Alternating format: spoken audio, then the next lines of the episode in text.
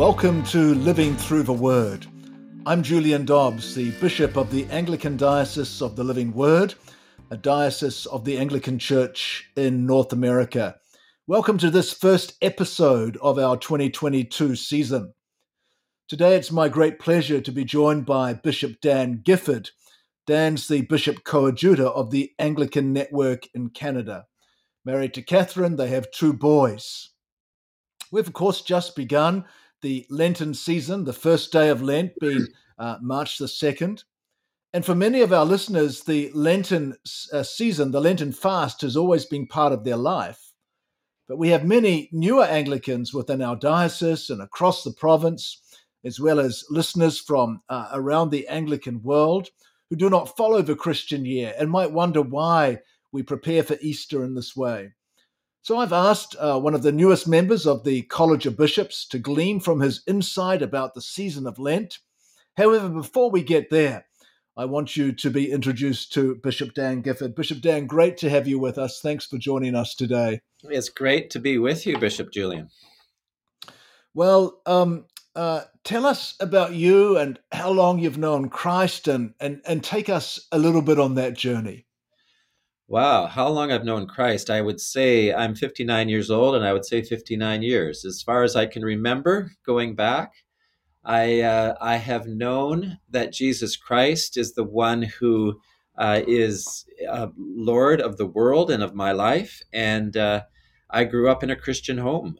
People who knew the gospel surrounded me. My parents brought me along in this faith in Jesus Christ, this journey, right from as far back as I can remember. In fact, I was born in December, and my mom tells me stories about sitting on her knee, listening to the Messiah. I have a twin brother, so the two of us sat on her lap and would listen to the whole thing for a couple hours. So I realized, wow, I was being preached at from God's word from the very, very beginning. And oh, that's fantastic.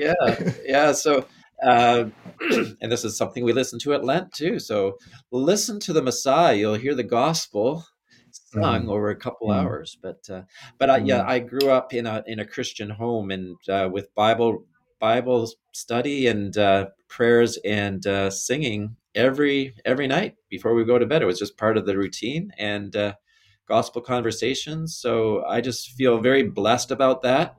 But it makes for, not as an exciting a conversion story. But it's so precious, Bishop, isn't it? Because we see in the scriptures just how important that concept of family and belonging is. And you're sharing the great richness of being brought up in a home that's honored God and honored Christ. So many people don't have that. But what a great thing that you do. How did you end up wrestling with offering yourself for ordination? Yeah, this is, I feel like even though there was I was surrounded by a Christian home, that there were times of conversion in my life, of needing to surrender to him, who I was as a person. And I think that I experienced a conversion of sorts when I was 15 or so of really saying, are you going to take this faith that your parents have shared with you and have passed on to you? Is that going to be your faith as well? And that happened through a youth weekend. And I really experienced a change in my life through that. And then I felt like there was another conversion when I was about 20 or so. And that was saying, how important it was to commit yourself to serving the Lord completely, and to going into that kind of, I guess, sort of life of saying, this is central in my life, is serving the Lord Jesus.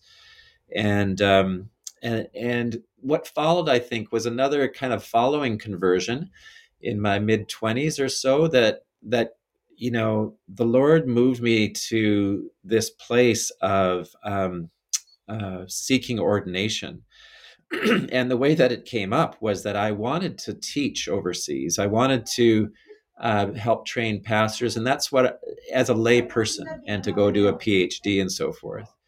But what happened with that great vision was that God very strongly impressed on me that, you know, it would be right for you to pursue ordination, even though that was something that I had not really considered seriously and I was opposed to. But I tested that out through prayer and asking God that, you know, if this was the right thing, that he would send a bishop from anywhere in the world that needed somebody. And that ended up happening. I actually got a phone call on my birthday from the bishop out in the west coast of Canada, Vancouver area, about a little fishing village on a place called the Sunshine Coast, which was false advertising, by the way. I found out. It's not sunshine, right? No, yeah. Not sunshine. Well, in the winter. But when I arrived, it was 6 weeks in a row of rain on the Sunshine Coast. But anyway, that call came, and I said yes to it. You know, that clearly that was an answer to prayer. So that's how I ended up being ordained. I'm seeing those two. You talked about, in a sense, a conversion or a moment of surrender to the Lord, and then another one later. Mm. That first one is so important, isn't it? Yeah. It's a little bit why catechism is so important in our context, and studying the scriptures, and you in your ministry at St. John's and in a role in the diocese have been so involved with helping the Anglican Church in North America and produce the catechism of the church. And I'm seeing, Bishop, that one of the critical things that we might have paid less attention to in the past, mm-hmm. that we really need to regain, is this whole concept of catechesis and discipling of people. And obviously, in some respects, that was what was happening at that youth event for you, when things became very real, and then later as you offered yourself for ordination on the Sunshine. What did you call it? The Sunshine Coast? It is called the Sunshine Coast in British Columbia, yes. It just means it's less rainy than other parts. So that reminds us that you live in Canada.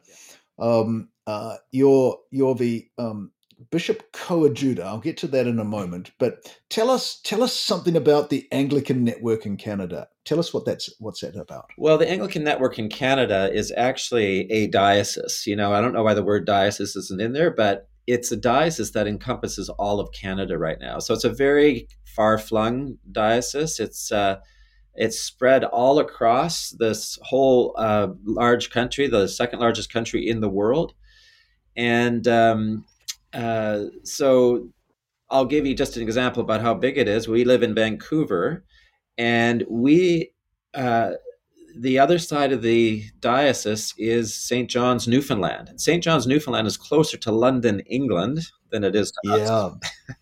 Stunning, huh? So it's and you're the bishop of the whole thing. Yes, I will be. Yes. And we have bishops that will be. There will be a suffragan bishop and also another bishop who will be working with me. So, yes. Yeah, it makes it sound like this. I mean, how on earth are you going to do that? This is huge territory, right? You've got others who are working with you. You're called the Bishop Coadjutor. What on earth does that mean that you are the bishop? I mean, well, tell us about that. I tell people that really what it means is you're an apprentice bishop. So okay. I work closely with the diocesan bishop for a year and make all the mistakes I can and learn from him. And then at the end of that year, he is retiring and I will succeed him in that role. Okay, great. And so therefore, if any you make, which you won't, of course, any mistakes after that time, you can just blame them on your predecessor and say, you know, I was trained by him. That's I hadn't thought of that plan, but that sounds like something worthy of consideration. Bishop Dan Gifford, tell us a little bit about the priorities for mission in the Anglican Network in Canada, mm-hmm. because like many places in the United States, you've got some areas in Canada where Christianity is strong. You've got other areas where secularism is enormous, and in the big cities where a concept of following Christ is really quite foreign. Yeah. You know, where I live in Vancouver, it's the least churched part of North America. It's very similar to, it is the Pacific Northwest. So our situation is very similar to Portland or Seattle.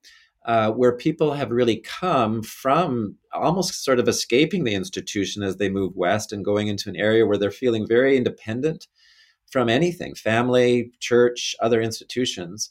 But it is the least churched part of North America. And what we're finding is that in Canada, Toronto area is very secular as well. Much of Canada is. And of course, like America, I think we're probably a little bit ahead of the timetable of what the United States is. So there has definitely been this trend towards secularization. And what we found is that the world is really trying to catechize us in the church. Certainly the society is being catechized by social media, by all kinds of movements that are taking place.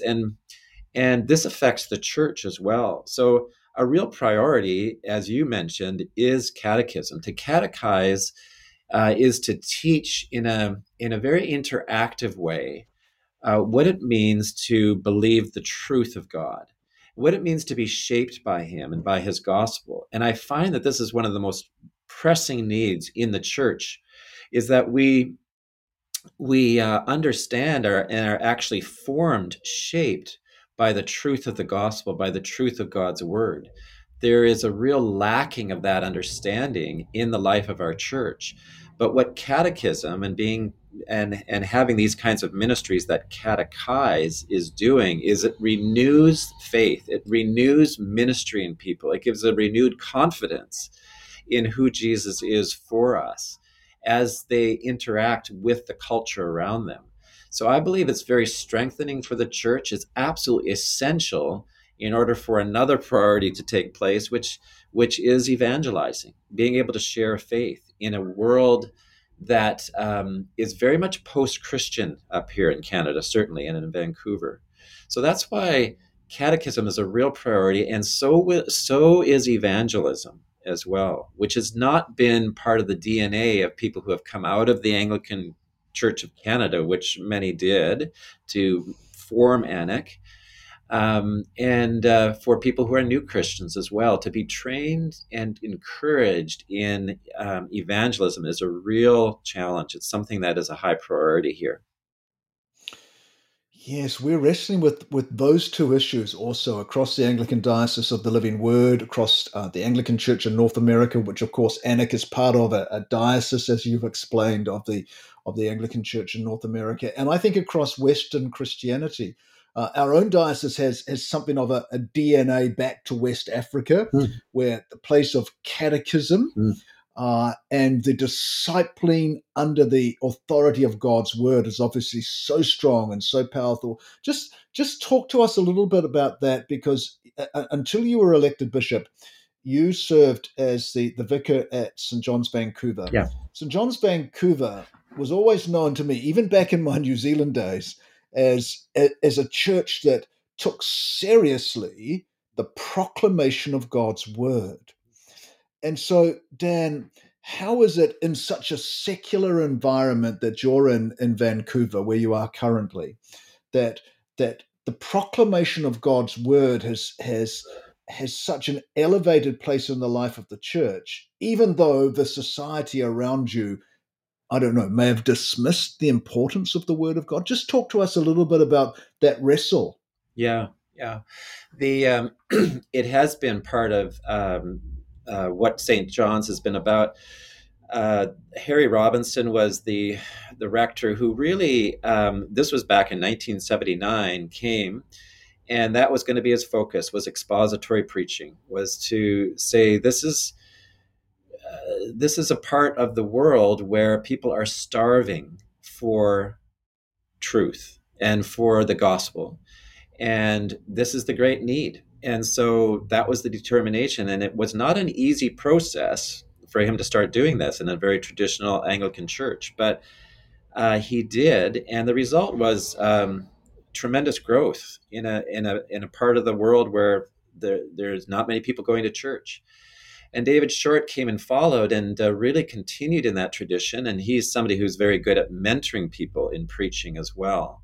So we really became also a training church where we would train Christian leaders to preach in a way that sees the Word of God as and the text that you're preaching on as what controls and shapes the sermon. And that we would really see that essential in the life of the church too, to be able to preach God's word in a faithful way, in a way that really gets at the main point of each of the passages and applies that point to our culture and what is happening around us as well. And the result of that has been real growth in people's spiritual lives and a real interest actually on people who are in the city around us who are really searching. They are searching for something that is real and true and significant, something that is profound and lasting. I think maybe that's what the word is. But the sense is that people are kind of almost wandering, searching for what will last and what is of eternal value. So it has been something that has actually communicated well to a society that has left church behind. Thank you for sharing that, Bishop Dan. It's really encouraging to me to hear you say that. When I was a rector, we saw considerable growth in the parish, and people would often come from other places and say to me, you know, if there was one thing that you know you would want to say, do this, and the church will grow, what would that one thing be? And I would never know how to answer that, because we tried to have, you know, good welcomers and lots of home groups, and I think the home groups were really important. But I suppose I landed at the place where I'd say, if there was one thing, it would be the faithful exposition of the Word of God Sunday by Sunday, as the Spirit of God spoke through the Word and taught people. Yes, would that be your experience? Most definitely. That is absolutely right. I mean, that is the center of the life of the church. It's the reason why that there is a vibrancy and why people's faith is growing and why they would be serving as well, because that's the center of the life together. Yeah. I'm speaking with Bishop Dan Gifford, who's been elected as the a coadjutor bishop of the Anglican Network in Canada. Bishop, we've just entered into the season of Lent. That for many people is a season that they think about giving things up for various reasons, and yet it's a beautiful penitential season that prepares us for the celebration of Easter. So talk to us a little bit about Lent, how you observe Lent. Do you do anything different? And perhaps what is the place of Lent for the church in our modern world? Oh, yes. You know, the season of Lent in the Anglican Church, it's a gift to the world around us. The season of Lent is a preparation for Easter, but it is a time of taking things on much more than giving things up. You know, it is a season of repentance and faith. And if I'm going to characterize what I really believe is important about Lent, it is really a renewal of what is central in our life as Christians. And it's consciously evaluating, self-examining is the word that is often used, our lives to say, how are we doing in this life of following Christ? How are we doing in the way that we serve him, in the way that we really submit to his lordship in all these different areas in our life? How is the life with Christ going for us? Is the joy of our salvation something that permeates who we are? So it's a gift for us, because in that self-examination, we are really opening ourselves up to God's grace in a remarkable way. It's a grace-filled season in that way. And so what the Book of Common Prayer would say is that it is from right at the beginning of the church, Lent has been a time of renewing our repentance and faith. And there's this invitation that's quite wonderful in the Book of Common Prayer that says this, that we are invited in the name of the church to the observation of a holy Lent, by self-examination and repentance, by prayer and fasting and self-denial, and by reading and meditation upon God's word. So if you listen to that, you know, what repentance means is to turn to God, turn everything that we have over to God. It's recognizing where we have turned away from him. That's what that self-examination is doing. Where do I need to repent? And how do we do it? We do it by praying, by really fasting in the sense of committing ourselves fully to God in self-denial. And marvelously, there's a real emphasis on reading and meditating upon God's holy word. It's taking time to be with God in his word. That this is an intentional period of time where we can do that. It's so easy to really be distracted from that central part of the Christian life of hearing from God in his word and thinking prayerfully about what is God saying to me through this word? What does it mean? What is it saying? There is a certain amount of giving up in doing that, because you are replacing that with some of the other things that you may have been spending your time doing in Lent. But what a gift it is to be able to look again, to renew our reading and meditation in God's word, and know ourselves blessed as we meditate on it. Bishop, that's so helpful, and thank you for sharing that. What a rich, powerful introduction to the season of Lent. That introduction is in the Book of Common Prayer. I want to just go to the scriptures for a moment, if we could, in Luke's Gospel. Yes. And in Luke chapter 9 is a passage that has impacted me on so many points throughout my Christian journey. But in Luke 9:23, Jesus says, if anyone would come after me, mm-hmm. so if anyone would follow me, come after me, let him deny himself, mm-hmm. take up his cross daily, and follow me. And I wonder if you and I could just think about that just for a few brief moments. Jesus' invitation to come after him, mm-hmm. to follow him, he uses those words, denial. And if I'm right, it's that word deny is the same word that's used of Peter when Peter denies Jesus. So Jesus is talking here, speaking here about disowning ourselves, not just giving up something for Lent, right? Like giving up chocolate or whatever it might be coffee in my case, right? But Jesus is talking about actually complete self-denial. Can you just talk to us a little bit about how you see that, and taking up our cross? What does that cross-bearing mean? Yeah.